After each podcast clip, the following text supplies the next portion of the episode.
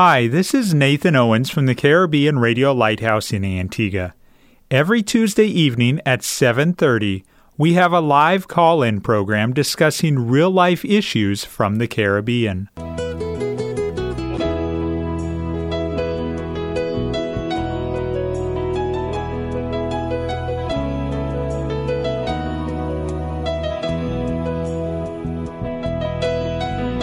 Sanctify them through thy truth. Thy word is truth. You're listening to That's Truth, a live call-in program with Dr. David Murphy, designed to answer your questions biblically in this confusing culture. Dr. Murphy has over 30 years of counseling and ministry experience here in the Caribbean and is ready to answer your questions according to truth. Good evening and welcome to another episode of That's Truth. I'm Nathan Owens. I'm in the studios of the Caribbean Radio Lighthouse, and sitting across the desk from me is Pastor Dr. David Murphy. Pastor Murphy, good evening. Good evening, and good evening to those who are listening this evening. Yes, I'm excited about another episode of That's Truth. And Pastor, before we even get to questions from tonight or continue our discussion, we have four questions to get the program started out with. These came in at the very end of last week's program, and we didn't have time to cover them, or they came in over the weekend. And the first one is a WhatsApp message from Antigua. Pastor, does the Sabbath have any meaning with Gentiles? Please explain. If you check the Old Testament, it is very, very clear that the Sabbath was given only to the Jews. The Seventh-day Adventists did not claim that it was instituted from the time of creation, but there's no historical data, there's no evidence anywhere that the Sabbath was ever observed by anybody but the Jews themselves. So I don't think there's any basis for it. But again, if you're pushing a particular dogma and you are going to interpret Scripture through the lenses of that dogma, and you're going to try to interpret passages of Scripture that have no relevance to that, to support your belief system. And I think that's exactly what has happened with the Seventh-day Adventists. As a matter of fact, if you were to read the account given in the Old Testament, the Israelites were told after they were given the law, including the Ten Commandments, that they were not supposed to make any covenants with any of the nations around them. So clearly, this is something that is not correct, and there's no evidence anywhere in Scripture that it ever related to the Gentiles.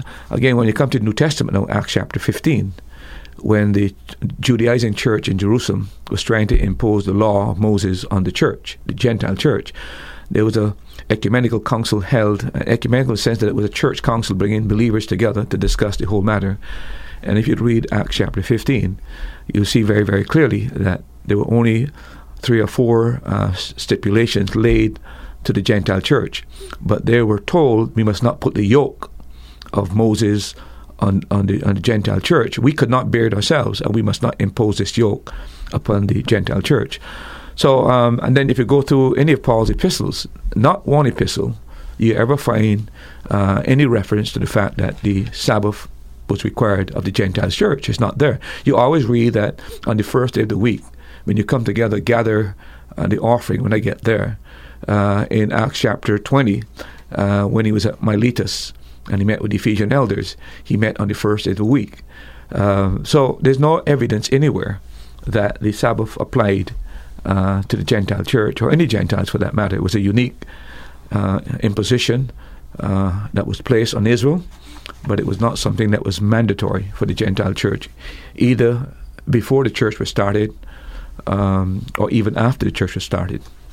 If you are intrigued and want to hear more about the biblical view of the Sabbath, on January 23rd of 2018, Pastor Murphy spent a whole program discussing the Sabbath, and you can go back and listen to that. There's a number of ways you can do that. The easiest is if you just go to the Caribbean Radio Lighthouse Facebook page, and just before the program this evening, in the news feed, we posted a link for you to go back and look at any of the previous podcast episodes. And again, that is going to be about the fourth episode of That's Truth, and it was exclusively about the Sabbath. Does it apply to us in the New Testament or in the church age? Another way you can go to see that is by going to the following link, and I'll give it to you twice, www.anchor.fm/thatstruth, www.anchor.fm/thatstruth, or you can just go to your favorite podcast provider, whether it be iTunes or Google Podcasts or TuneIn, and just search for That's Truth, and you will see the previous episodes listed there. Could I suggest as well, if you really want a thorough, real thorough investigation of the Sabbath and explanation of it, and the aspect of it in terms of the SDA and also in relation to Gentiles, there's a book called Sabbath in Crisis. It's written by a guy called Dale Ratzlaff, R-A-T-Z-L-A-F-F. You can go online, Google it, and you'll get the book. You can buy it on Kindle. It'd be a lot cheaper by buying it by Kindle. But that book extensively covers the whole Sabbath issue and brings great clarity to it. There's another book by Dr. Russell Kelly, and the title of the book is Exposing SDA. He is an ex-Seventh-day Adventist, and his book itself has a tremendous section dealing with the whole Sabbath question and put it in perspective. So if you want something far more thorough on this matter, I would recommend those two books. Time across the Eastern Caribbean is 7:36. You're listening to That's Truth. Pastor Murphy, we have another question that came in right at the end of last week's program. Does Ellen G. White's family still control the SDA movement? Well, there are two branches of the SDA movement. There's now the evangelical branch, and there's what you call the traditional branch. The traditional branch is more her family controls.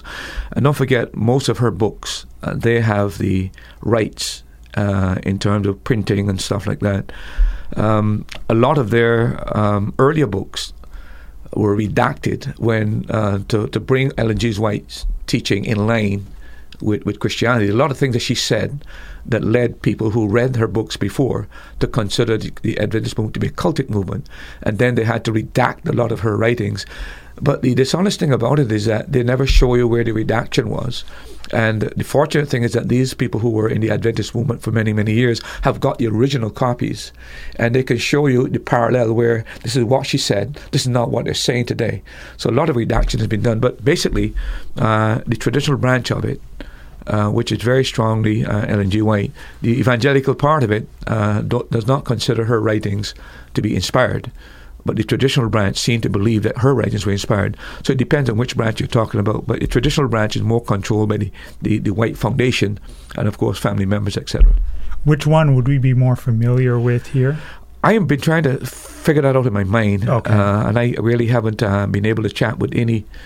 I wanted to call an Adventist pastor to really find out which branch we really have here in Antigua. I would hazard a guess at this point in time. It's probably the traditional branch, where you hold to her being the prophet, and would believe that her writings are inspired counsel to the Seventh-day Adventist Church. I would think that's the one we will have here. You used the word redacted, and you were talking about her writings, some of her early writings. Was anything in Scripture ever redacted, Pastor? No.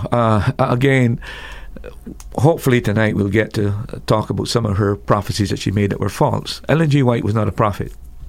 The Bible is very, very clear that a prophet, when a prophet speaks on the behalf of God, he has to speak with thorough truth, and whatever he says must come to pass. If what he says does not come to pass, the Bible says he's a false prophet. And in the case of Ellen G. White, I think this is true of her. Now, she was a religious woman, I believe, from what I've read, had a mental problem, and a nervous problem as well, that affected her.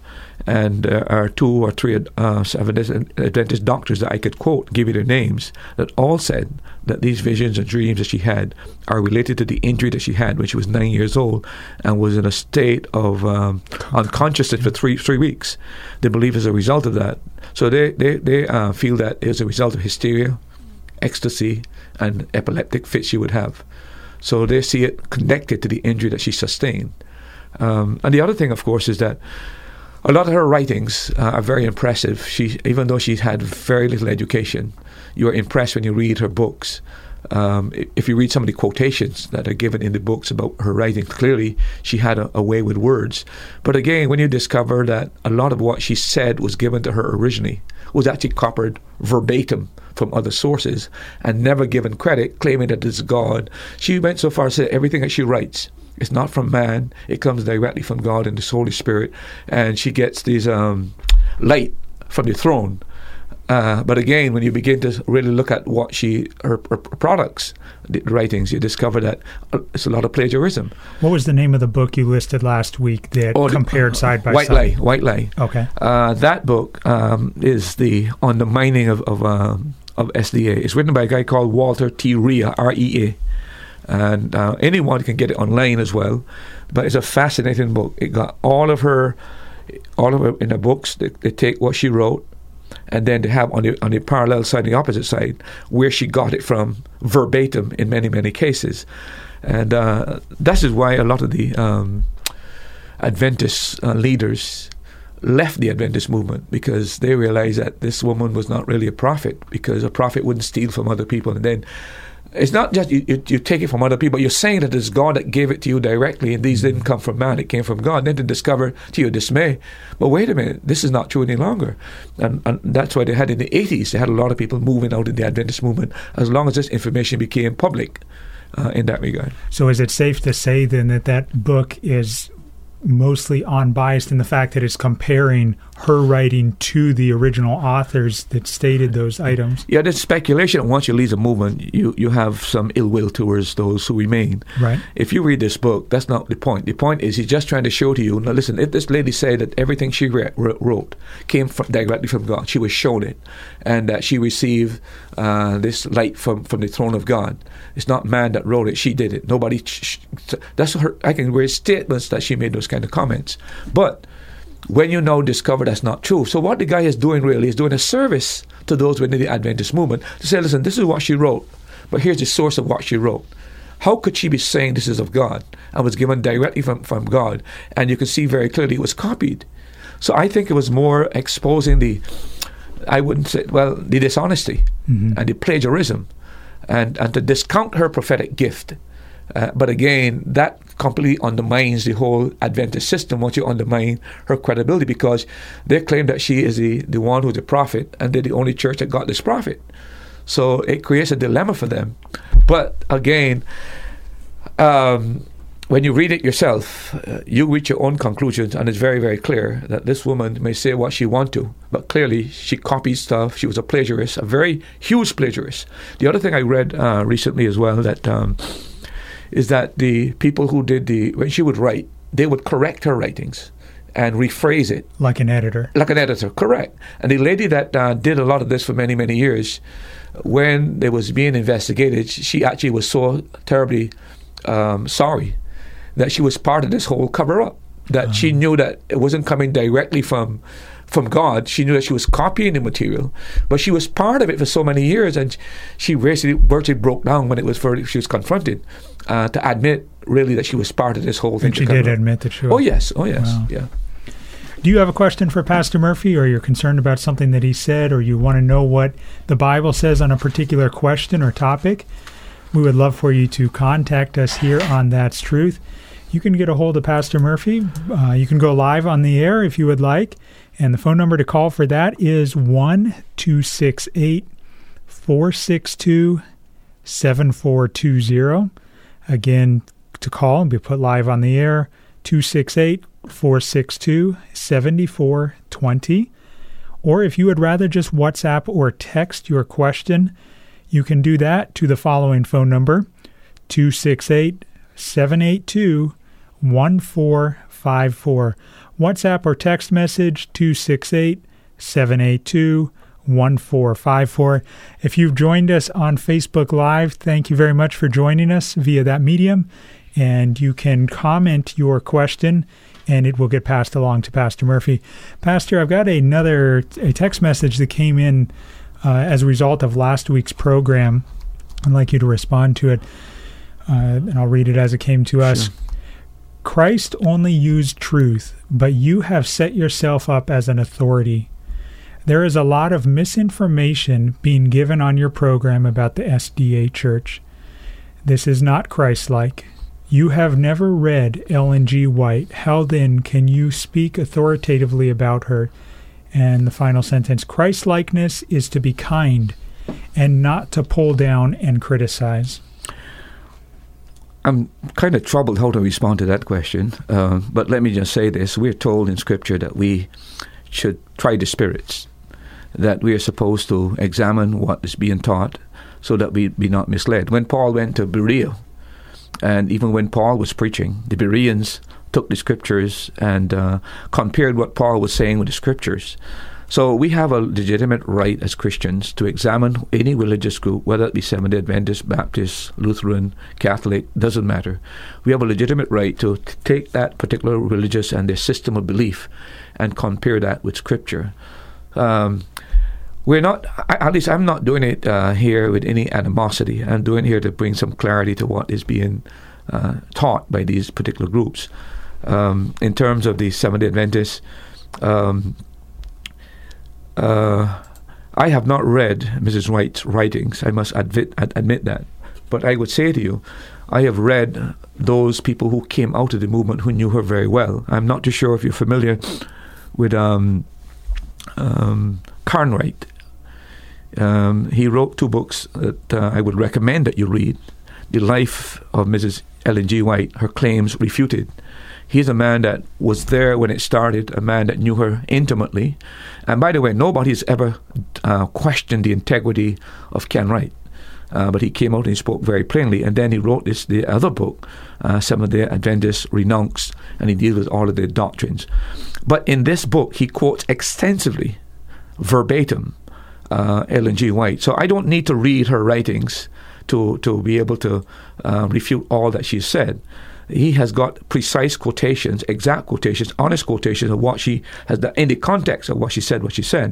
So it is true that to some extent I will be limited in my knowledge in terms of having read her completely.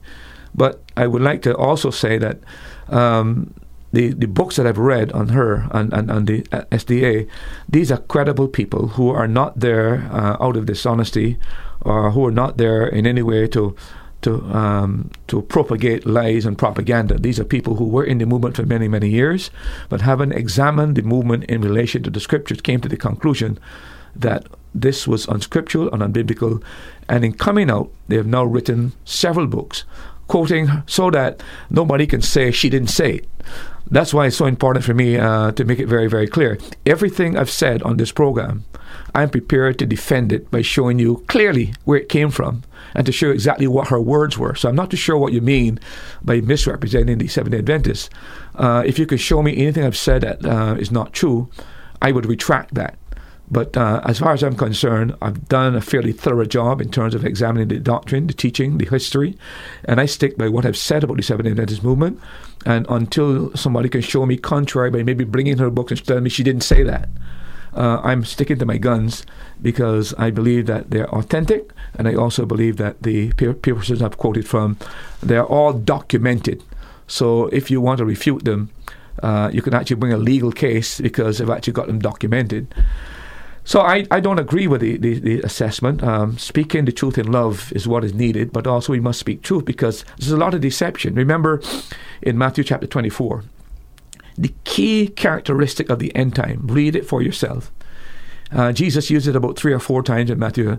Many will be deceived, many will be deceived, many will be deceived, many will be deceived. Paul also in Timothy talks about in the last days doctrine of demons and devils, etc. And he warns the church that the day is coming of apostasy. I think that day has arrived, and I have a responsibility as a pastor to take any religion and compare that religion with the Bible and say to the public, this is not true, or this is in harmony with Scripture. But it would be a mistake to believe that I'm being discourteous by drawing to the attention of the public the contrary teachings of the Seventh-day Adventist movement and how it does not harmonize with Scripture.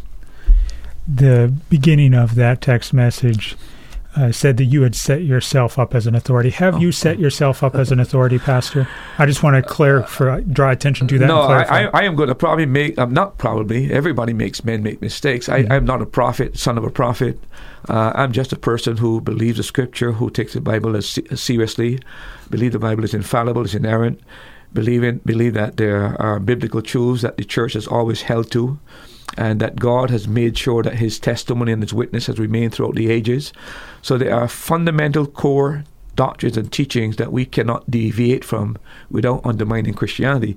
And within the Adventist movement, there are things that are taught by that church that are outside the pale of Christianity and are contrary to what Christianity teaches. So what is the authority, the single authority on this program? There's only one authority, that's the Word.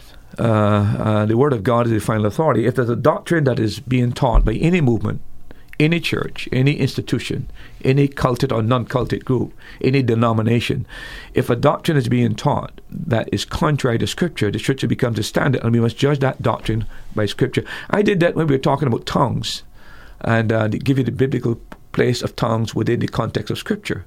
And I'm trying to do the same in respect to other doctrines that we will deal with, dealing with other groups. We have a WhatsApp question that's just come in from a listener in Antigua. Thank you to the individual who sent it in. Pastor, it's multifaceted, so I'll give it to you piece by piece. Does the heterodox movement teach that another Jesus that Paul warned the Corinthian church in 2 Corinthians 11? Well, I am not too sure. The heterodox means that it's different, okay? So you're talking teaching that is contrary to the norms of Scripture. We are warned in the Bible, again, that even in the New Testament times, they were preaching another gospel. In Philippians, Paul talks about his preaching the gospel, and they're preaching another gospel in other words, to anger the Apostle Paul. And we're warned again about another Christ, another gospel, in the Scriptures. So those that go contrary to the standards of the Bible and Christ, clearly they are teaching a Jesus that does not exist. Now, when we talked about the JW, for example, they talk about the Jesus, but not the Jesus of the Bible. The Jesus of the JW is a Jesus who was Michael the Archangel. He is the first created being of God. He was resurrected not in a body. He was resurrected as a spirit. And he is not eternal. He is a God, but not God. That is another Christ. That's not the Christ of the Bible. So that's heterodox teaching.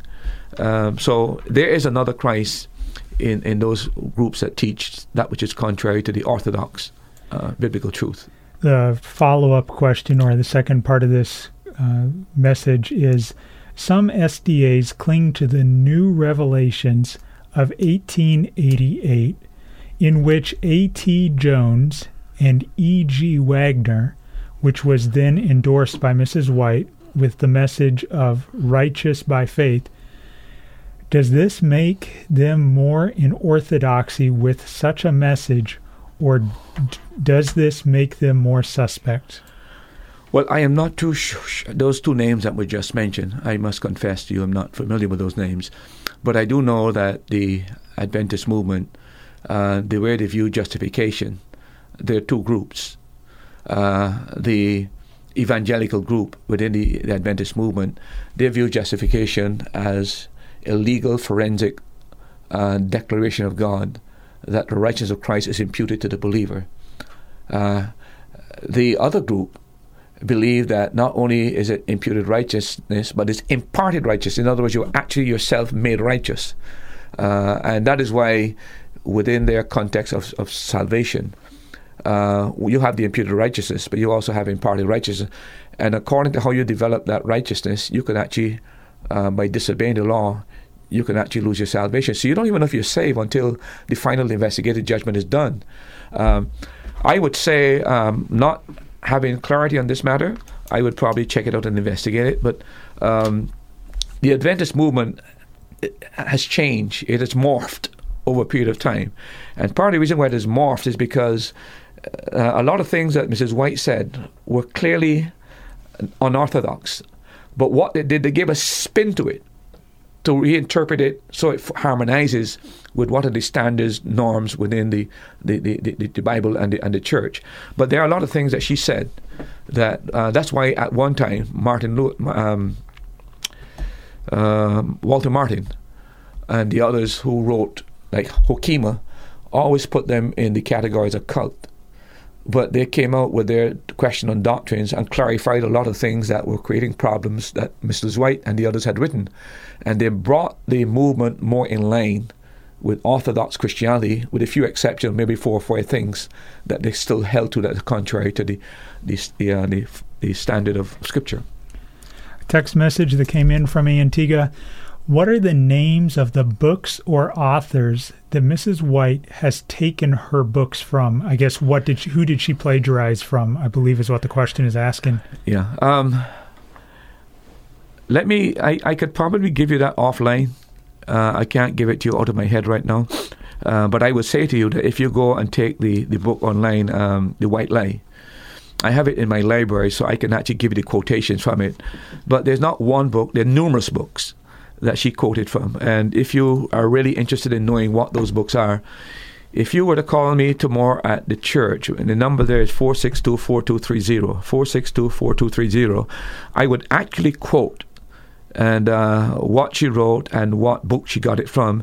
And I will even do better for you. If you visit the church, I'll show you the book itself so you can see clearly that what she wrote was actually copied from other sources. I think that's the best confirmatory where I can show you what is actually true. And that phone number again is 462-4230. Okay. All right. Pastor Murphy, another text message that came in over the weekend. There are many churches that sprang up in Antigua without any real historical base or international affiliation. Also churches that seem very different from normal churches, yet they pull or intrigue you. How do you evaluate or judge what is right? Very good question. Yeah, very good, very solid, and very reasonable as well. There's only one standard to judge a religious group, to judge standard right or wrong, to judge morality, to judge cultural trends. There's only one source to do those things, and that is the Bible. The Bible has to be the absolute standard for the church where we judge its practice and its doctrine. So any particular group that starts off, whether they have international connections or not, you judge that group by comparing their doctrine and the teaching with Scripture. If they deviate from Scripture, they are heretical and they ought to be exposed for the heresy, and I would not recommend anybody go to any one of these churches that is outside the pale of the biblical truth. Now, last week we were discussing the Seventh-day Adventist Church, and we've picked back up with that this week. Specifically, last week you were discussing their history and Ellen G. White, and this evening we're going to discuss in detail some of their doctrines and also some more about Ellen G. White and her prophecies. But Pastor, let me just take a step back and ask you a question that we started with last week. Why are we discussing the Seventh-day Adventist in a series where we're discussing cults or new religions? Fundamentally, because there needs to be some clarity on this subject. There are some within the fundamental Christianity who still view the Adventists as a cult. There's still a lot of debate among the Christian churches. Is it a cult or is it not a cult? How are you defining a cult? Again, a cult is a religious group that deviates from some standard biblical doctrine or truth. That's the way I'm interpreting it, right? So you're talking about the core truths that the Bible teaches, the deity of Christ, the creation, the second coming, the resurrection, the virgin birth, etc., etc. There are core groups, core belief system that form the basis of Christianity. A cult norm is a group that would deviate in some significant way from this. The other thing is that about a cult basically is that it puts so much emphasis on a leader, whether it be a woman, a man, whether it be a prophet, or pastor, preacher, that he becomes the final voice in terms of interpreting the Scripture. As though he has an inward God, and whatever he says basically must be followed. This is true of Joseph Smith, This is true to some extent of Ellen G. White until the evangelical movement within the Seventh-day moved away from that. But clearly, if you were to look some of the commentaries, you'll see that it's peppered with her quotations out of her books, because as though she is the one to interpret for them. Remember, they said that they're the only church that got a prophet, and that prophetic gift was restored to the Seventh-day Adventist Church. And therefore, the counsel that she gave, they say it's not really for other churches, really for the Adventist Church, because there are the final restoration group of the end time to restore certain truths that were lost, including the Sabbath and the sanctuary doctrine, etc., etc. So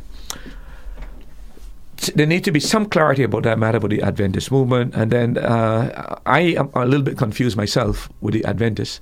When I say that, I mean this. They put so much emphasis on the Sabbath that when I think of them, I don't think of Christ. I don't think of anything but the Sabbath. And there's something wrong when the preeminence of Christ is lost in this halo of doctrine that has nothing to do with him, basically. It's interesting that you say that, because I was just talking with a neighbor the other day, and she said something to the same effect. She was talking about the Seventh-day Adventist Church and may claim to be religious, but she was saying that when she thinks of the Seventh-day Adventist and she thinks back to her childhood in school, it was the Sabbath and people getting in fistfights over the Sabbath. Yeah, you take even the Jehovah's Witness. They're pushing this name Jehovah. The word Jehovah is not even in the New Testament. The word is theos or kurios, not the word Jehovah. As a matter of fact, they should know by now that the real word is not really Jehovah, it's Yahweh, because the Hebrew language does not have vowels; it has consonants. YHWH, really, that's what it is. You can put an I in there, you can put an O, you can put a U in there. So, but they make this big thing, right? But again, Christ is obscured in this whole process. Go through the book of Acts or go through the Bible, and the one thing that is preeminently exalted is everything is about Jesus, everything is about Christ. He's exalted as the preeminent one. But a lot of these movements are lost because they put emphasis on different areas, and so the preeminence of Christ is totally gone. So I think it's important for the in dealing with the, because there needs to be some clarity on these matters, and I'm not too sure that people are aware of some of the doctrines that they really believe. For example, I don't think people really understood the investigative judgment, what it's about. Now, that's not scriptural, by the way.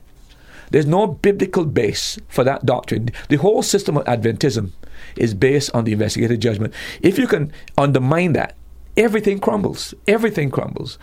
And that is why it's important to let people understand what this doctrine is about and understand that there's no biblical warrant for this doctrine. This is something of creative imagination of a man called Hyron, that to save the day when they had the great disappointment in 1944, the Adventists were deflated. They were told that the Lord would return in 1934. He didn't come. Then they turned it to 1943. Sorry, and then they turned it to 1933 and 1833 and 1834. And then when he didn't come, they were totally flabbergasted. Miller realized he had done wrong and he left the movement. But again, you built your whole life on this system. And that guy saved the day by saying he had this vision that Christ moved from one area to the other. And then, of course, the other things that they teach, that the scapegoat theory, the fact that Christ was Michael the Archangel. I mean, these are things I'm not too sure the public is aware that these are actually taught by the Adventists. Well, I think most people know they teach soul sleep. And I think most people might know that they don't believe in eternal damnation. They believe in annihilation. People know that. And then I also don't think that people are aware about the plagiarism of Ellen G. White and the fact that she is so dishonest. And this is not accidental. This is purposeful. But then to charge God with giving me direct revelation, which I write, and then to discover that I've copied them, I cannot think of anything more repulsive than to implicate God in this crime against humanity. Yeah. Because that's what it is. It's misleading the public. So I think it's a very serious matter. I think it should be exposed. If you were wondering how to get a hold of Pastor Murphy or maybe what church he's associated with, we've had that question come in. Pastor Murphy is the pastor of Grace Baptist Church here in Antigua, located in Gambles Terrace, Antigua. Again, the phone number for the church, if you have questions about anything specifically He gave it earlier, and I'll give it to you again. It's 462-4230, and he would be glad to share some of the sources of those examples of plagiarism with you. Or you can get the book, The White Lie, and read it for yourself. Pastor Murphy, we talked a little bit about the SDA movement and how it's structured last week, and I remember you saying that it's actually a very, from a business standpoint, seems to be a very well-organized movement. Anything else you'd like to add as far as the movement and its structure? Yeah, I'm not too sure if the really solid structure that they have came out of the Methodism, because you remember that White used to be a Methodist before. Mm-hmm. And you know that John Wesley is the one that created Methodism, and he was very methodical in things. I'm not too sure where it came from, but they have a brilliant structure of how they keep the organization going. And each church... I'm going to interrupt you just a minute, sure. Pastor. We've got a caller from Belmont, Antigua. Go ahead. Thank you for calling. Well, good afternoon to Pastor Murphy and to you and the listeners up Radio Lighthouse. Yes, good evening. Pastor Murphy, I heard your comments about someone, the text of someone called you saying that you should be kind and you should not criticize and such, right? Yeah. But let me tell you something, Pastor Murphy. God calls some people to speak the truth. And with me, you're not criticizing. You're speaking the truth. You're saying, okay, this is what so-and-so teaches, and this is what the Bible teaches. God must have somebody in the world to teach his truth to people. And you're one of those persons I see doing that. There are many preachers who fail to use the scriptures to show other persons the errors. And that's where they're coming short. Yeah. People need to know the truth. So God is dealing with you. So I can't go along with him with that. Don't ever make a comment about the Sabbath, right? Yeah. Now, Pastor Murphy, you know the days of the week when named by Joy called fiction or false God religion, right? Yeah. Like T.Y.R. Tyre was a goddess of legal affairs and of truth, and she was Tuesday. Mm-hmm. Wednesday was Odin or Wotan. He's God of gods and God of fire and God of war, and he was Wednesday. Mm-hmm. Thursday is the mighty Thor. He's God of thunder and lightning, etc. Mm-hmm. And Friday came from the goddess of love, right?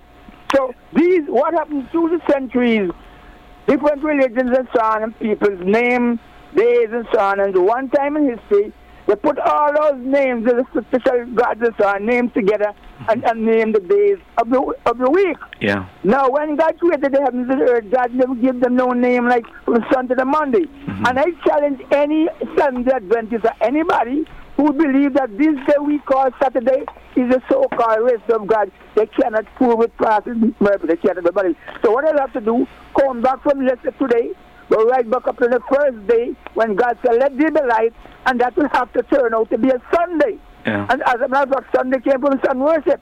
Mm. So that's why Colossians 2:16 is there. Let no man judge you neither or drink or of a Sabbath and of the new moon, because God knew that this confusion was going to take place. So beforehand, he wrote it down to say, hey, when the time comes, listen. During the millennium reign, is in Ezekiel 43 or 44, God is going to establish a day known as the Sabbath. Mm-hmm. It's not going to be a Saturday. So God said, for now, you worship me in spirit and truth. Mm-hmm. You want to rest on a Monday, rest on a Monday. And these Adventist people do not seem to realize that's how it goes. When the disciples are going to the corn field and they rub the ear, they begin to pluck the ears of corn. The Bible says, and eat. Which was not lawful to do on the Sabbath day. The actual Adventists, did they break the Sabbath? They said, God was there. I said, did they break the Sabbath? They said, God was there. Mm-hmm. The point is, what is that lawful to do? Mm-hmm. You know, the Sabbath was made for man and not man for Sabbath. And they fail to get it right. Okay. Because you're preaching the truth now, they're getting very upset about preaching the truth. Then they will stay in darkness. Somebody must preach the truth. And before I go past Murphy, before I go, let me rewind a little from a week before last.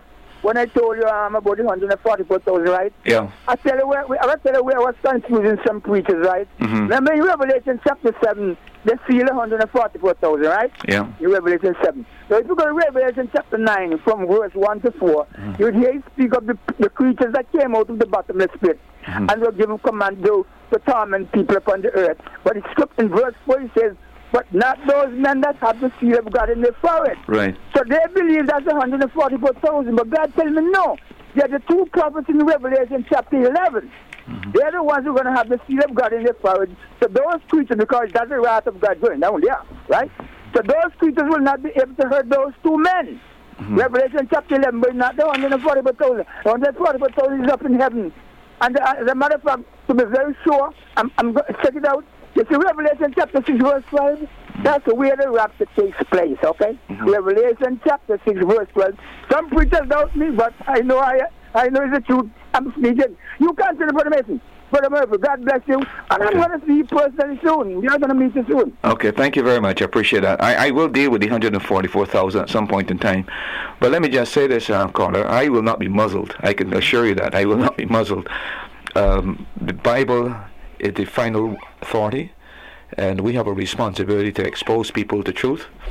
And we are told in the Bible that we must, in every case, try the spirits and to examine the truth. So we will be doing that, and I assure you that I will not be muzzled in this respect. During the call, we had a question come in. Can anyone keep the Sabbath, Pastor? Well, nobody can keep the Sabbath as it was. Nobody can keep the Sabbath as it was intended in the Old Testament. For example, it's not just a matter of you keeping the Sabbath, but clearly that you had to make sure that whatever you do did not cause other people to work. And in a modern society that we're living in, your electricity is causing somebody to work, so you have to turn off your electricity. You go to the pump to get gasoline to go to church, you're causing somebody to work. So there's no way you can actually keep the Sabbath today as God laid down in the Old Testament. So those who hold so tenaciously to the Sabbath, they've got to realize that they cannot really keep the Sabbath as laid down in the Old Testament. It's virtually impossible. Pastor, before the phone call, you were discussing the structure of the Seventh-day Adventist movement. Yeah, I was explaining that each church within the Seventh-day Adventist elects its elders, its deacons, and even deaconesses. Mm-hmm. They elect the clerks and the treasurers and the department leaders. So that's the individual church. The minister of the local church is appointed by the local conference. It's not the local church that selects the minister. It's actually the local conference.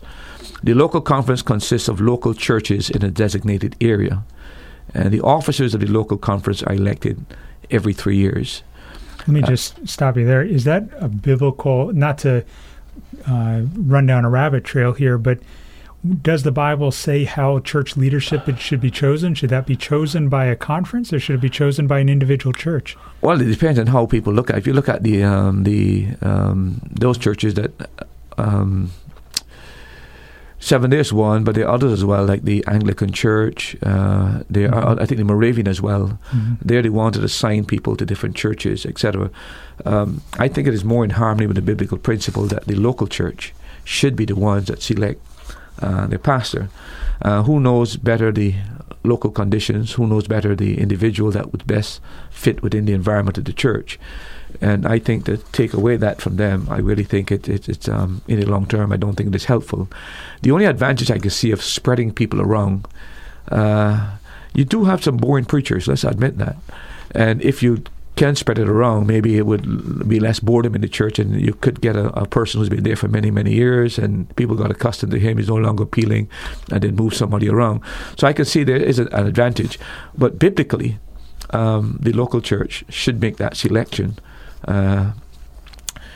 So then the union conferences, which are comprised of the local conferences in a designated area. And then the union conference's officers are elected for 5 years, so they serve for 5 years. And then there's something called the division. It's just comprised of two or more union conferences with officers who are elected for 5 years. And then there's the general conference, which is encompasses all divisions with officers elected every 5 years. So it's very, very. If you notice, it's the general conference, the divisions, the union conference, the local conference. And then you go down to the ministries, individual ministries. So it's very, very well structured and very well controlled. I think that helps to explain why the movement has grown so greatly. And remember also that they have a central headquarters, basically, where tithes are actually sent. And then the pastors are paid paid that way. That helps by pooling resources. We, of course, within the Independent Baptist movement, we believe that every church is responsible to take care of the pastor, take care of the ministry. That sometimes can be problematic in terms of the resources, in terms of a limited congregation. But again, I think this is more in harmony with what is biblical. But I am not adverse to those who would come together and try to help each other and try to help pastors who are struggling or churches who are struggling. But that gives you an idea of how well organized the Adventist movement is, and help to explain why, having this kind of structure and pooling their resources, they're able to do so much in terms of evangelism, in terms of hospital ministry, schools, etc., etc. You're listening to That's Truth, and we're discussing this evening the Seventh-day Adventist Church, the movement. And if you still have a question for Pastor Murphy, we would love for you to contact us. There's a number of ways you can do that. You can call and be put live on the air, 268-462-7420. Again, call and be put live on the air, 268-462-7420. Or you can WhatsApp or text your question to 268-782-1454. Yeah, I did want to make a comment to the first three questions that came in relation. Clearly, this person is an Adventist and might have been offended by what was said. I would just counsel you, if I may, to examine your belief system, and don't be so gullible and bury your head in the sand to pretend that you don't want to know what really is going on within your denomination. Truth has nothing to hide from. Truth should be under the light and should be transparent. And I would advise you, if I may, rather than take a position that I'm trying to be hypercritical, I've set up myself an authority about truth, why don't you just do some exploration yourself and check up some of these books that I've written, that I've mentioned to you. And afterwards, you call back again, or you send me back and tell me what you think of what was written, because I think that it will open your eyes that what you think is there is not actually there, and you'll be shocked by what really has taken place in your religion. And a lot of this has been hidden and held so that people are not exposed to these things. When was the last time that you encouraged someone to tune in to That's Truth? Even if it's right now during the program, send someone a WhatsApp message, a text message, call down the hallway, call your neighbor on the phone. Encourage them to tune to the Caribbean Radio Lighthouse, whether that be 1160 AM, 92.3 FM, or online at www.radiolighthouse.org. Or you can watch on Facebook Live and join us that way. But let me encourage you, keep spreading the word so that people can tune into That's Truth. Pastor Murphy, anything else you'd like to add about the movement and the structure before we look at specific prophecies of Ellen G. White? I believe that some of their interpretations, especially the book of Daniel and the book of Revelation, are really distortions. I believe that they have taken passages from Daniel 7, Daniel 9, and Daniel chapter 8. And somehow they've been able to pull verses out of context that are not related to form some... As a matter of fact, it looked like a mishmash to me, really, to be honest with you. It looks as though it's a kind of a garbled method of interpretation. It's not a systematic interpretation. And I think that that came about as a result of the frenzy about the Lord's return back in the 19th century. I mean, this was something that was so common. As I said, it was not only in America, it was in South Africa, it was in England, it was all over. This idea of the Lord coming back and setting dates, etc., etc. And I think that out of that frenzy and not having all the data, now in history we can look back, and a lot of those things that might not have been cleared when the data was there, what data they had now is very, very clear that these were misinterpretations, because the historical truth is that a lot of this relates to Antiochus Epiphanes and the fact that he sacrificed the pig on the altar and it had to be cleansed and stuff like that. The other thing I would say about that matter is that a lot of these cults that have or cultic groups are inclined that have gone wrong, and I don't want to say this disrespectfully, but a lot of it is based on the fact that they saw something in the English version, in particular the King James Version, and never got behind the word, what the word literally means in the Greek language, and what are the real definitions like that, like destroy, what does that mean? Torment, what does that mean? I just think that they took a lot of the words, like the word cleansing the temple, the sanctuary. It's an interesting study. The same guy that I mentioned a moment ago about the Adventists who came out of the movement and wrote this book, he has done a Greek study of that word and showed that the word that is there is not cleanse, is to restore. See, but and the word that is used for cleanse in the Leviticus chapter 16 for the Day of Atonement, that word is never used in the text in Daniel chapter 8. So they're just, but because it's translated cleanse in the King James, they associate that cleansing with Leviticus chapter 16. And I found as well that when I examined the Jehovah's Witness, that was the same dilemma. They have taken words out directly out of the English Bible.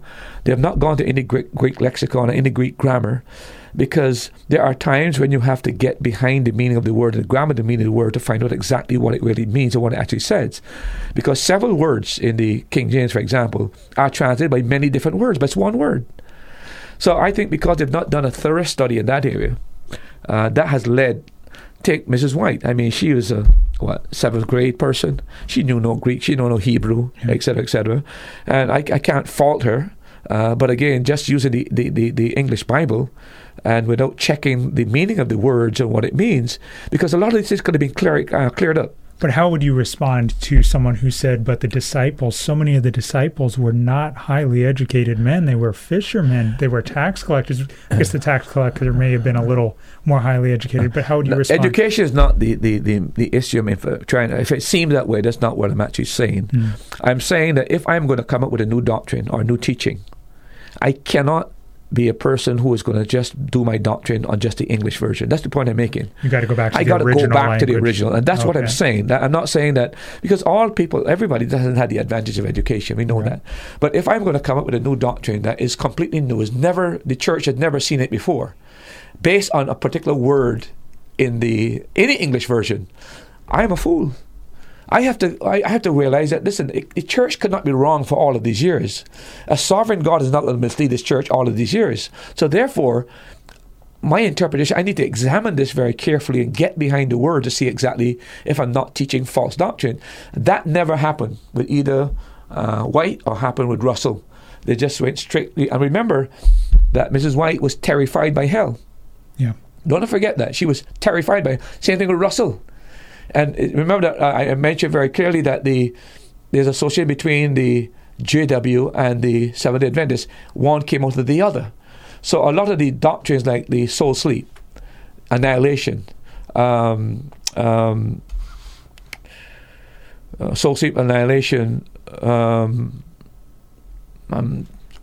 is having a little block here. But those are doctrines that are shared equally by both denominations.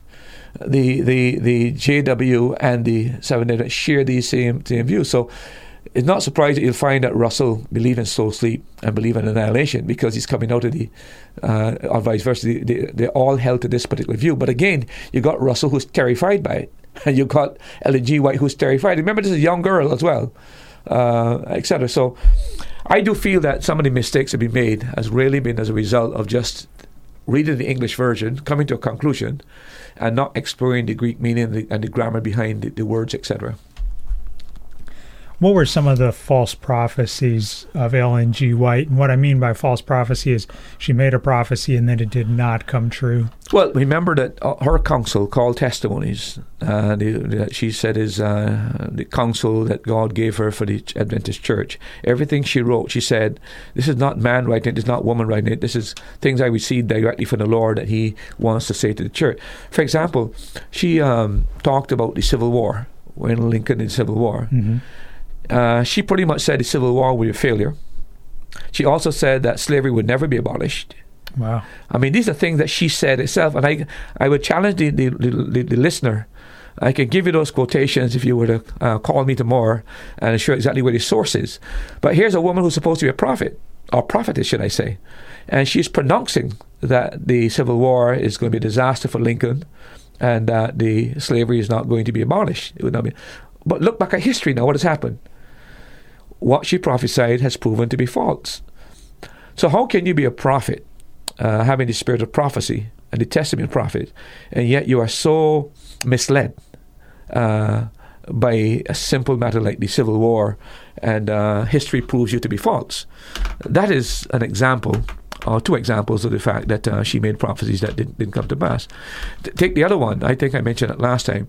The Lord led her and gave her a vision of the Seventh-day Adventist wearing a particular type of clothing. Mm-hmm. First of all, she said, Lord, it would be 2 inches off the ground. And then later on, she went and visited the doctor. The lady there was wearing it above, just below her knee. She made it up to 9 inches. She wore it for a number of years. And then suddenly she dropped it because the Adventists got so much ridicule back in those days for wearing this kind of a garment. But again, how can God reveal this is God's will for the Adventist movement? And then suddenly she started wearing it without any explanation.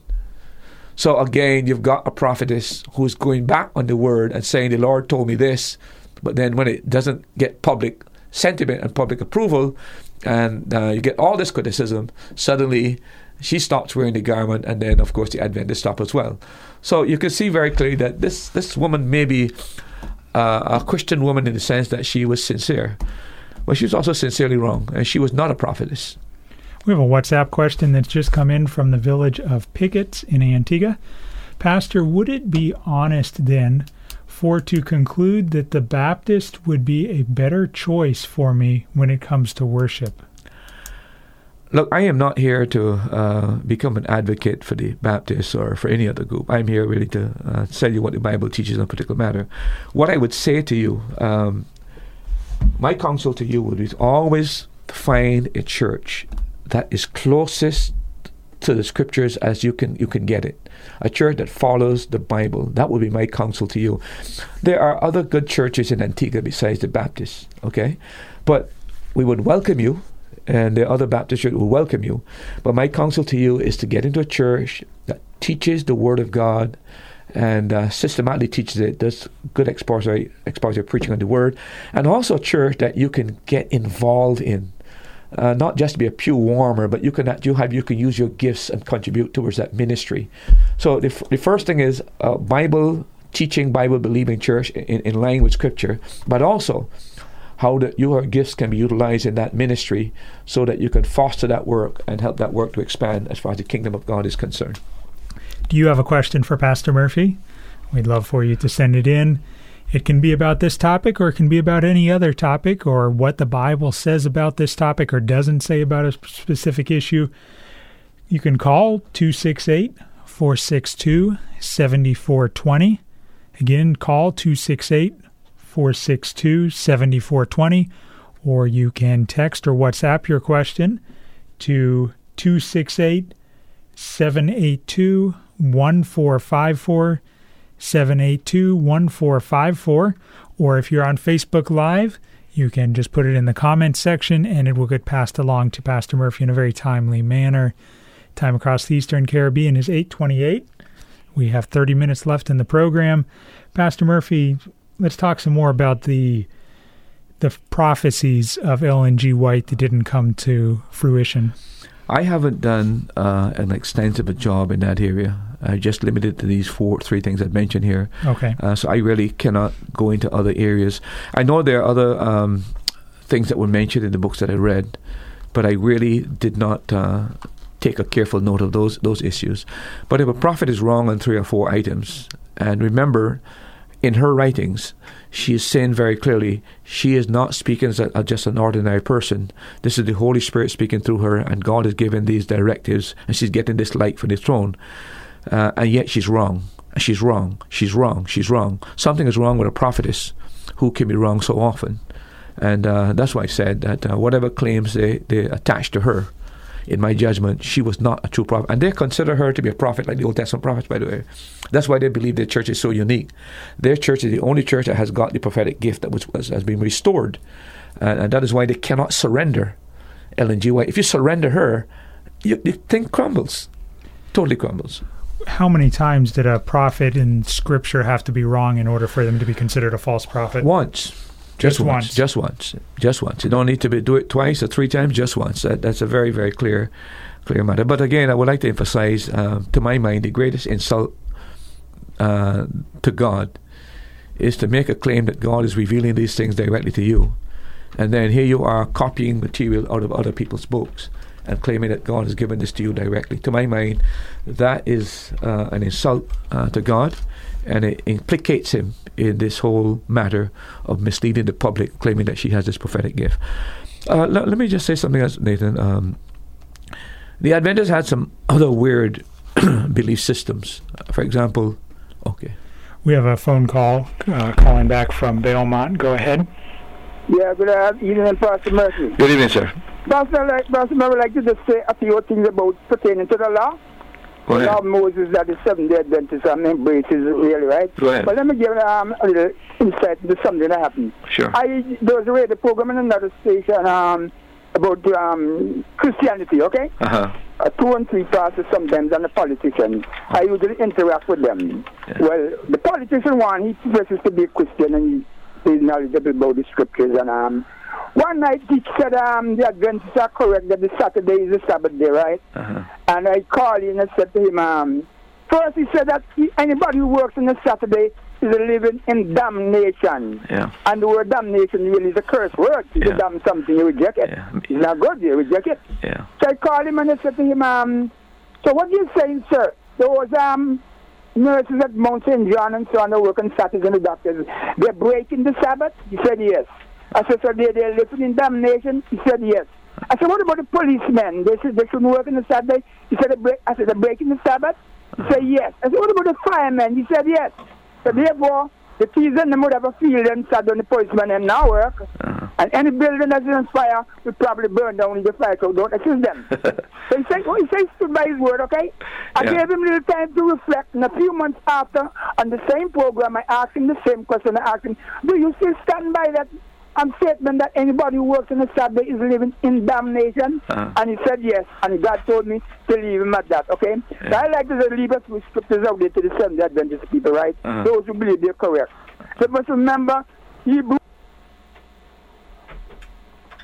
Sounds like we lost the caller. What happened? He disconnected, must have been on his end, because we're still connected on this end.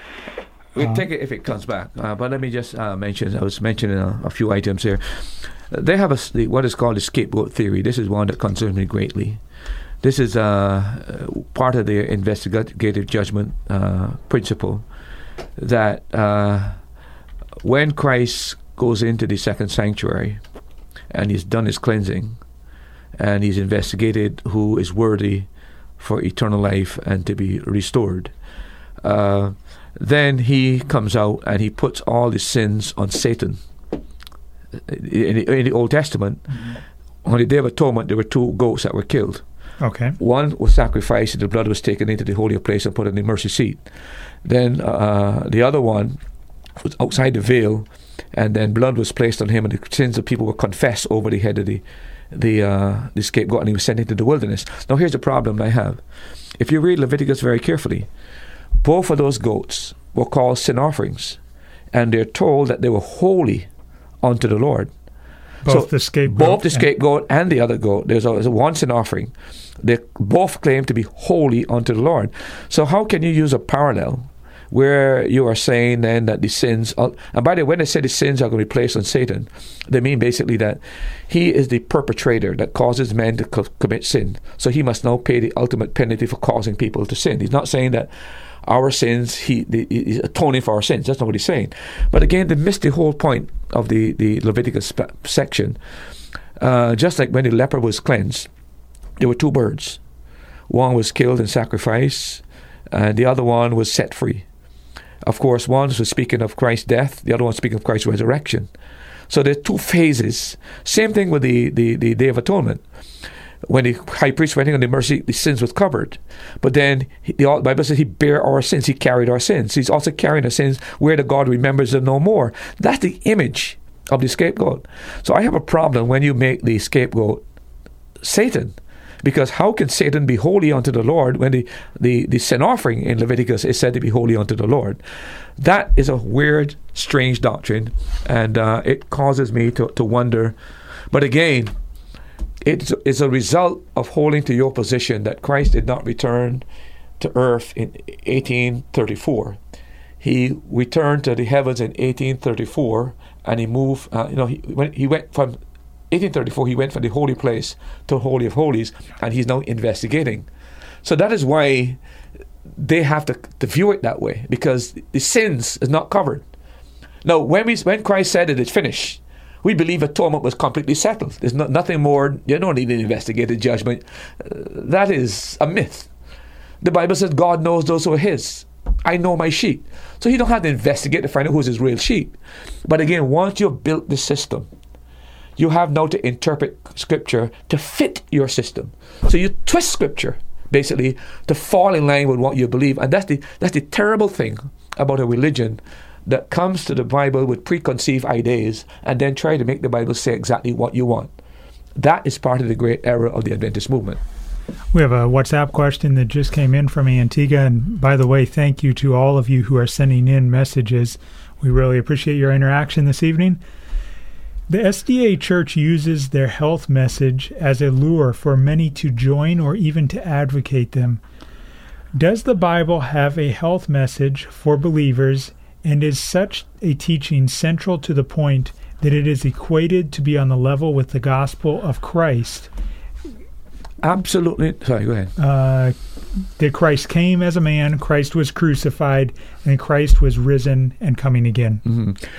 There's no clear health message in the New Testament. As a matter of fact, Paul says to Timothy, exercise yourself unto godliness, and then he goes on and says that bodily exercise profiteth little. Paul also warns in Timothy that the day is coming when people are forbid to eat certain meats, etc., etc. All this emphasis is in line with what the thinking of the world. The world is becoming more health conscious, and the Adventists have tapped into that, and they have made this a huge thing. And of course, people are attracted to listen to lectures that deal with health, etc., etc. We got so many problems. But in terms of the Scriptures, there's not a specific health message to the church. We're just told that, remember that we are the temple of the Holy Spirit, so we need to take care of the body. But there's a lot of overemphasis on this matter. For example, the Adventists claim that the thing that would nail to the cross was the ceremonial law, and etc., etc., but yet they hold so tenaciously to the dietary laws. They said the moral law was not nailed to the cross, it was only these other laws, but yet they advocate this, you can't eat lobster and crayfish and all these different types, they put all the kind of rules and regulations. It has a health message, and that has proven attractive to people who are willing to come to listen to a lecture, and of course then they present their Seventh-day Adventist dogma. But the church in itself, there is no specific health message anywhere in the New Testament that we must foster. The teaching of health in the Scriptures is not there. I would challenge anybody to bring it and show me, because it's not there. I find it interesting that health came up, because I was reading today and there was an article that someone had done a study and it supposedly proven that the average age of a Seventh-day Adventist, they live longer than the rest of us who are in the Christian world, because they live a healthier lifestyle.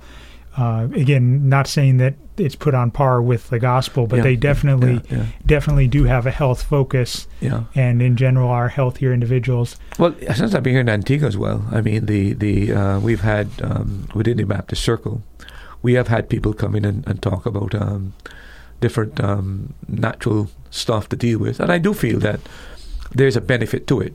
But again, we're supposed to preach the gospel. Let us not get sidetracked. This body's going to decay. Most of us are going to live 70, 80 years. That's it. You're not going beyond that. And our job is to get the gospel out to people as quickly as possible, because we're all a dying people. From the time we were born dying. And we must not put all this overemphasis on this matter. Howbeit, I do feel that we do have to watch what we eat. A lot of these carbonated drinks, etc., etc., very bad for the health. my view on this, and I don't want to get on because I'm not a prophet on this matter, but I do feel that part of it, a lot of the way we have a lot of cancer and so on, I do feel it's related to the chicken we eat with all these hormones that are pumped into it and then imported to the country. I do feel that that is part of why we're having all this cancer problem. But again, I'm speculative there. I'm not a physician. I'm not claiming to be a physician. But I do feel that it would be useful for the churches once in a while to discuss these matters. But it is not supposed to be a major theological plank that we must make it a major issue, that it would blow it out of proportions. That's not the intention of it. WhatsApp message from Antigua. Pastor, you have said that you read the books that were written by persons who have left the church. Mm-hmm. Would you want to read the books that were written by persons who have not left the church so that we can have a balanced view of both sides? That way I can make the right choice. No, my point is this. I have no problem in reading what others who haven't left the church have said. That's not an issue. The issue is those who were in high positions in the movement, very high positions. This guy Canright, for example, was almost the right-hand person of White, and etc. He didn't leave because he had any kind of axe to grind.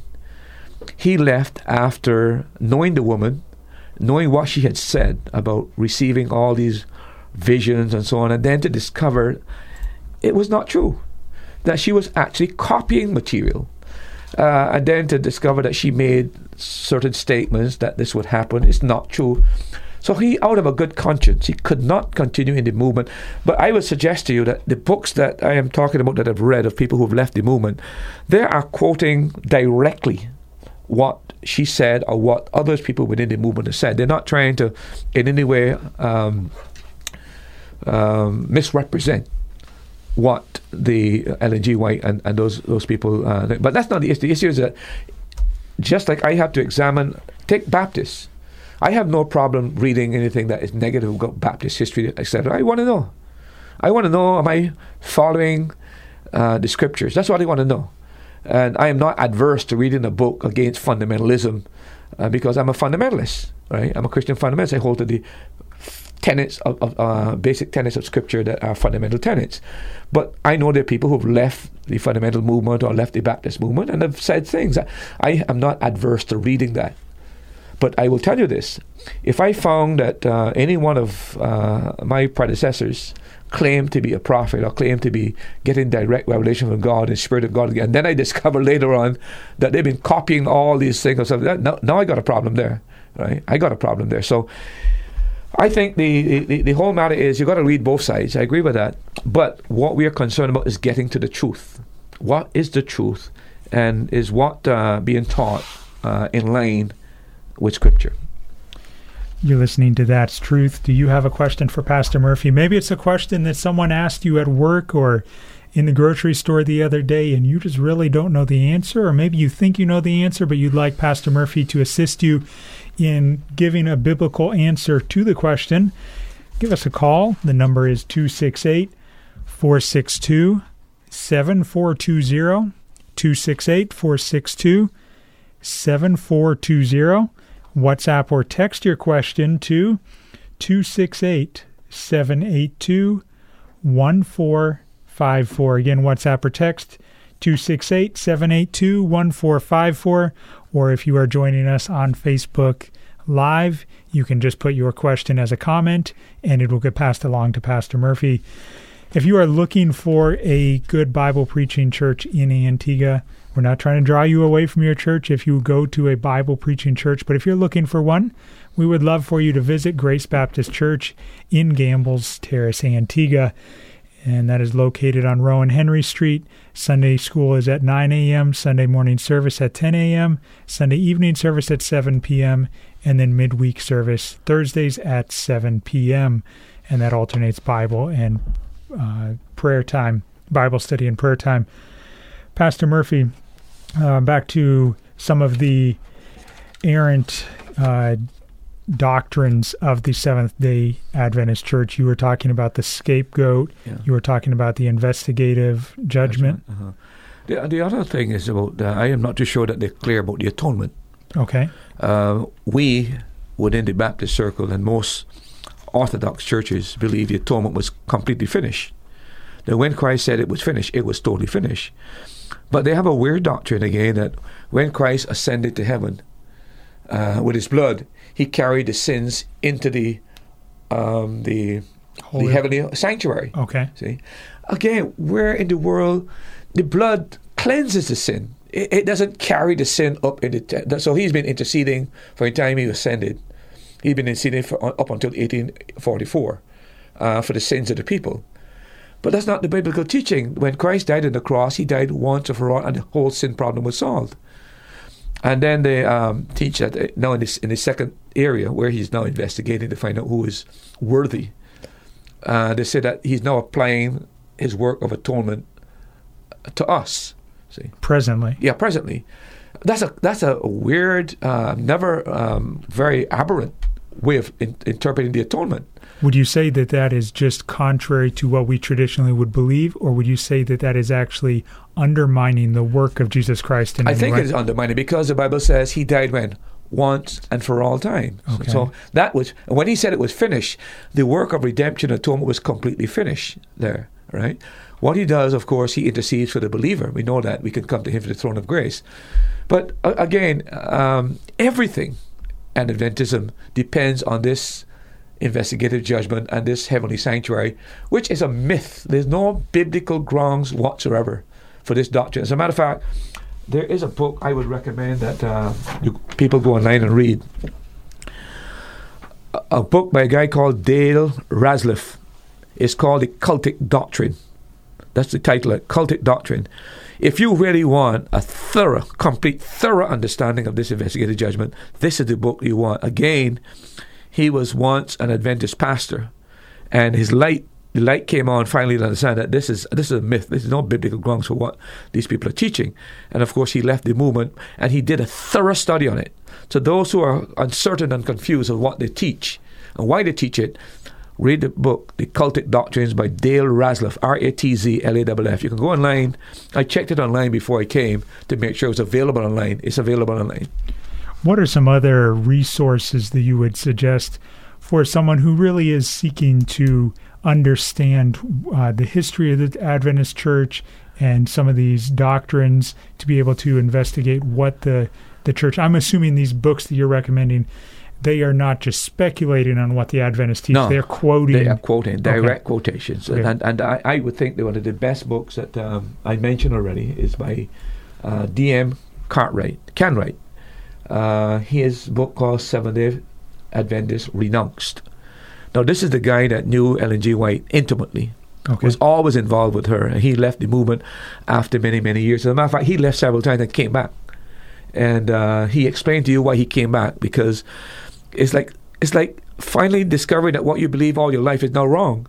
So he was brought back several times. About three times he left the movement, and he was able to come back.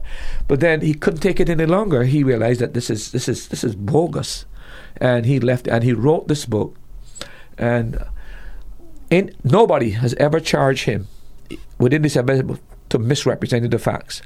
As a matter of fact, within the book itself, he quotes the letters that were sent to him when he left, and you'll see that his character was impeccable.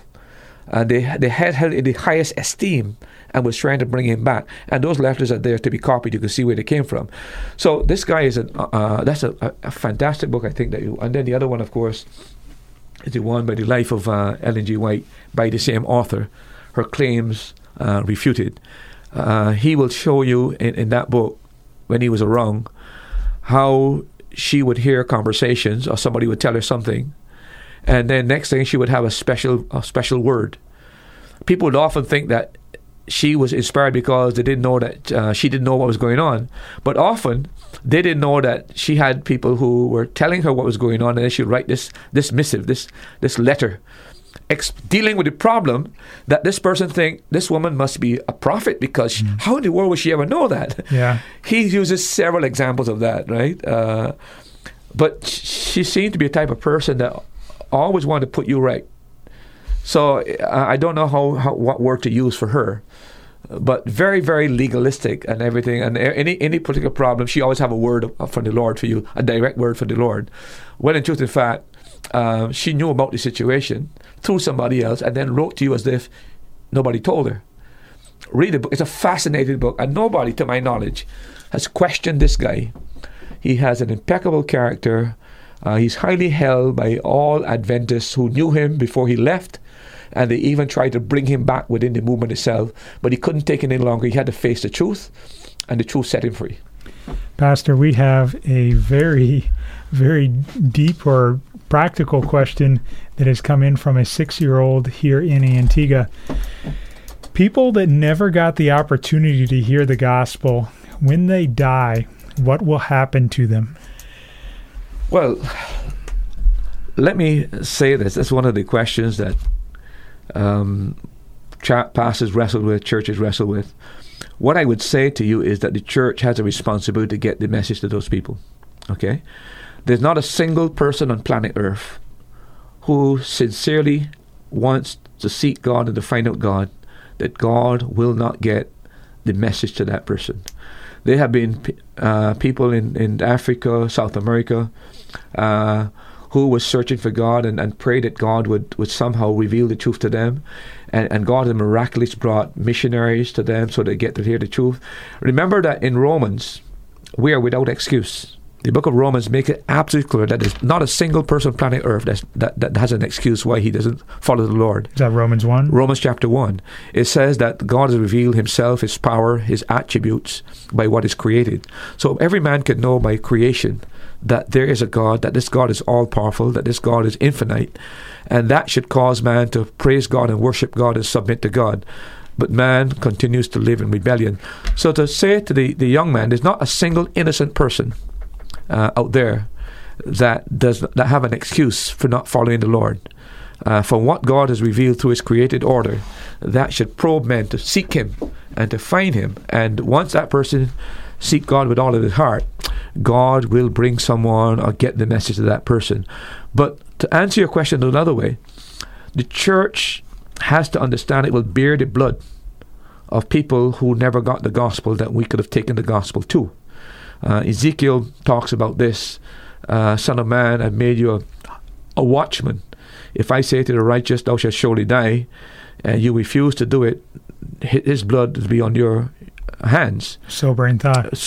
But if I say to the man, the righteous, and you give him the message, then he bears his own iniquity, his own sin. We cannot absolve the church from the responsibility to the missionary call. We have to carry the gospel to people. We have to carry the gospel that people may hear the tidings. But there's not a single person on planet Earth that has any excuse for not following God. Romans chapter 1 makes it very clear, they are without excuse in totality.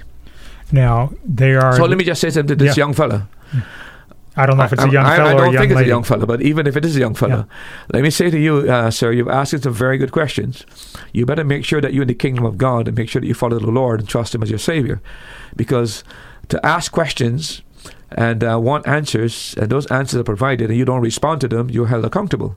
So you better make sure that you know the Lord and trust the Lord, and thank God that he's given you an opportunity here in Antigua. You can hear the gospel on television, on the radio. You can go from church to church in Antigua. You live in a world that is saturated with the gospel. So you, sir, don't have any excuse. Question about Romans chapter 1. You're saying that everyone, according to Romans chapter 1, everyone on this earth will be held accountable for the fact that there is a God.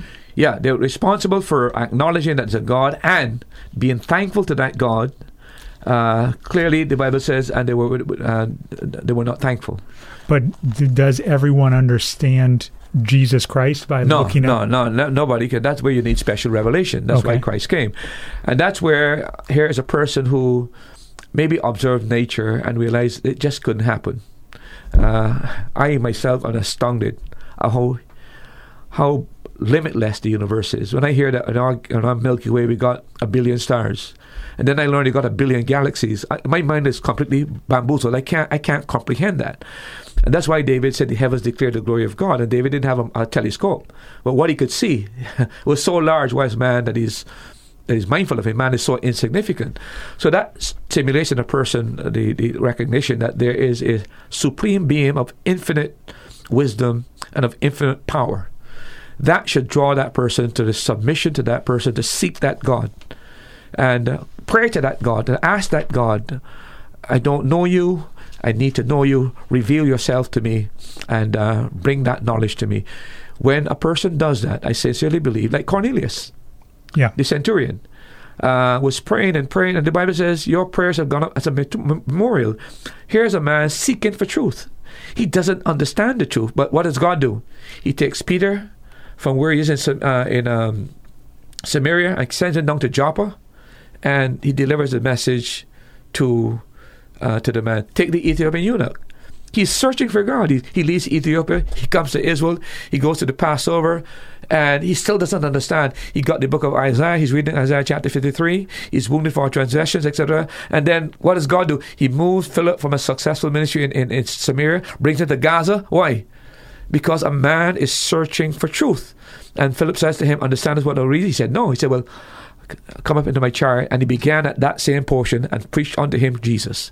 Here are two classic examples of men seeking God. They haven't found God, but they're in the pursuit of God, and God brings somebody to get that message. I believe that's the way God deals with us. I've often thought about the situation with Philip and the Ethiopian. Philip in a ministry that God was blessing, and God called him to Gaza, a desert. Correct. And you think of how people view churches and ministries today, thinking, well, God's blessing, I'm going to stay here where God has seen there's a lot of fruit. Yeah. Who wants to be called to a desert, a physical desert, a spiritual desert? There are hard places. For example, you mentioned that, but you remember that it was Carey that labored for years. I forgot it was 10 or 12 years he labored before he had his first convert. They are hard areas, but again, look what Carey did. He translated the Bible into language of the Indians and so on, and many dialects.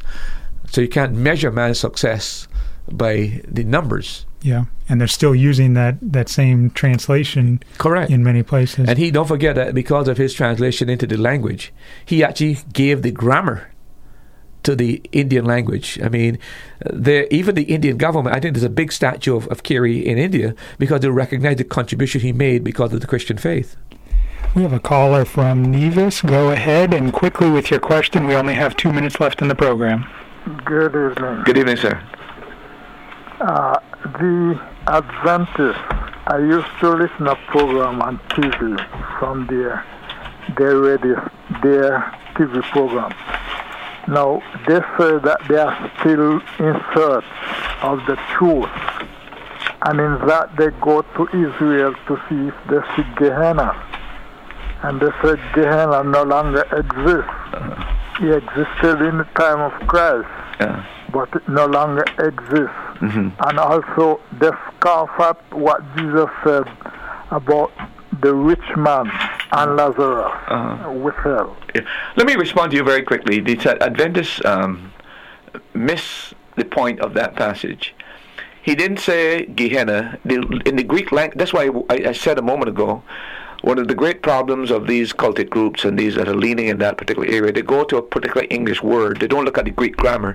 What it actually says in that passage is the Gehenna of fire. In other words, Gehenna was the place there where they were always burning the stuff in Israel. And it never really went out because it kept burning. Our Lord took that image and said to the people of his time that you are going to face the same thing in the end time when you die outside of Jesus Christ. So it's not that you're going to Gehenna. You're going to Gehenna of fire, just like that place was always burning and never stopped burning. That is the point he's making. He's not saying that Gehenna, the place, is where they... So the Adventists are really... They've put themselves in a corner. And to retract a lot of what they have believed and followed now puts them in an embarrassing situation. And it's unfortunate that they're not more honest among them that would come out and admit that this is our dilemma, this is our problem. Thank you for joining us on That's Truth. Pastor Murphy, just to confirm with a quick question, as I often do at the end of the program, are there born-again believers in the Seventh-day Adventist Church? Oh, yeah, I don't doubt that. I don't doubt that one bit. All right. And again, your purpose is not to tear down another church, it's to hold forth the truth. That's exactly correct. Be sure you join us again next week here on That's Truth, and we're going to be discussing another new religion. We're going to be discussing the Mormon Church and what they believe. We'll start out with their history, what they believe, and then comparing it to Scripture. Again, thanks for all your interaction on the program tonight. We really appreciate your interaction. We look forward to your interaction on future weeks.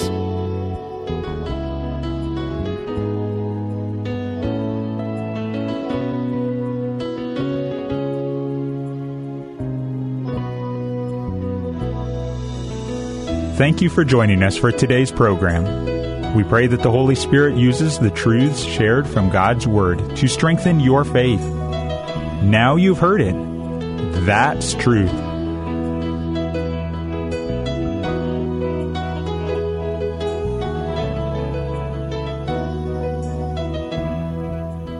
Thanks for listening. Remember, you can hear more answers to life's questions on That's Truth, Tuesday at 7:30 p.m. on the Caribbean Radio Lighthouse. If you're in Antigua, you can listen at 92.3 MHz FM.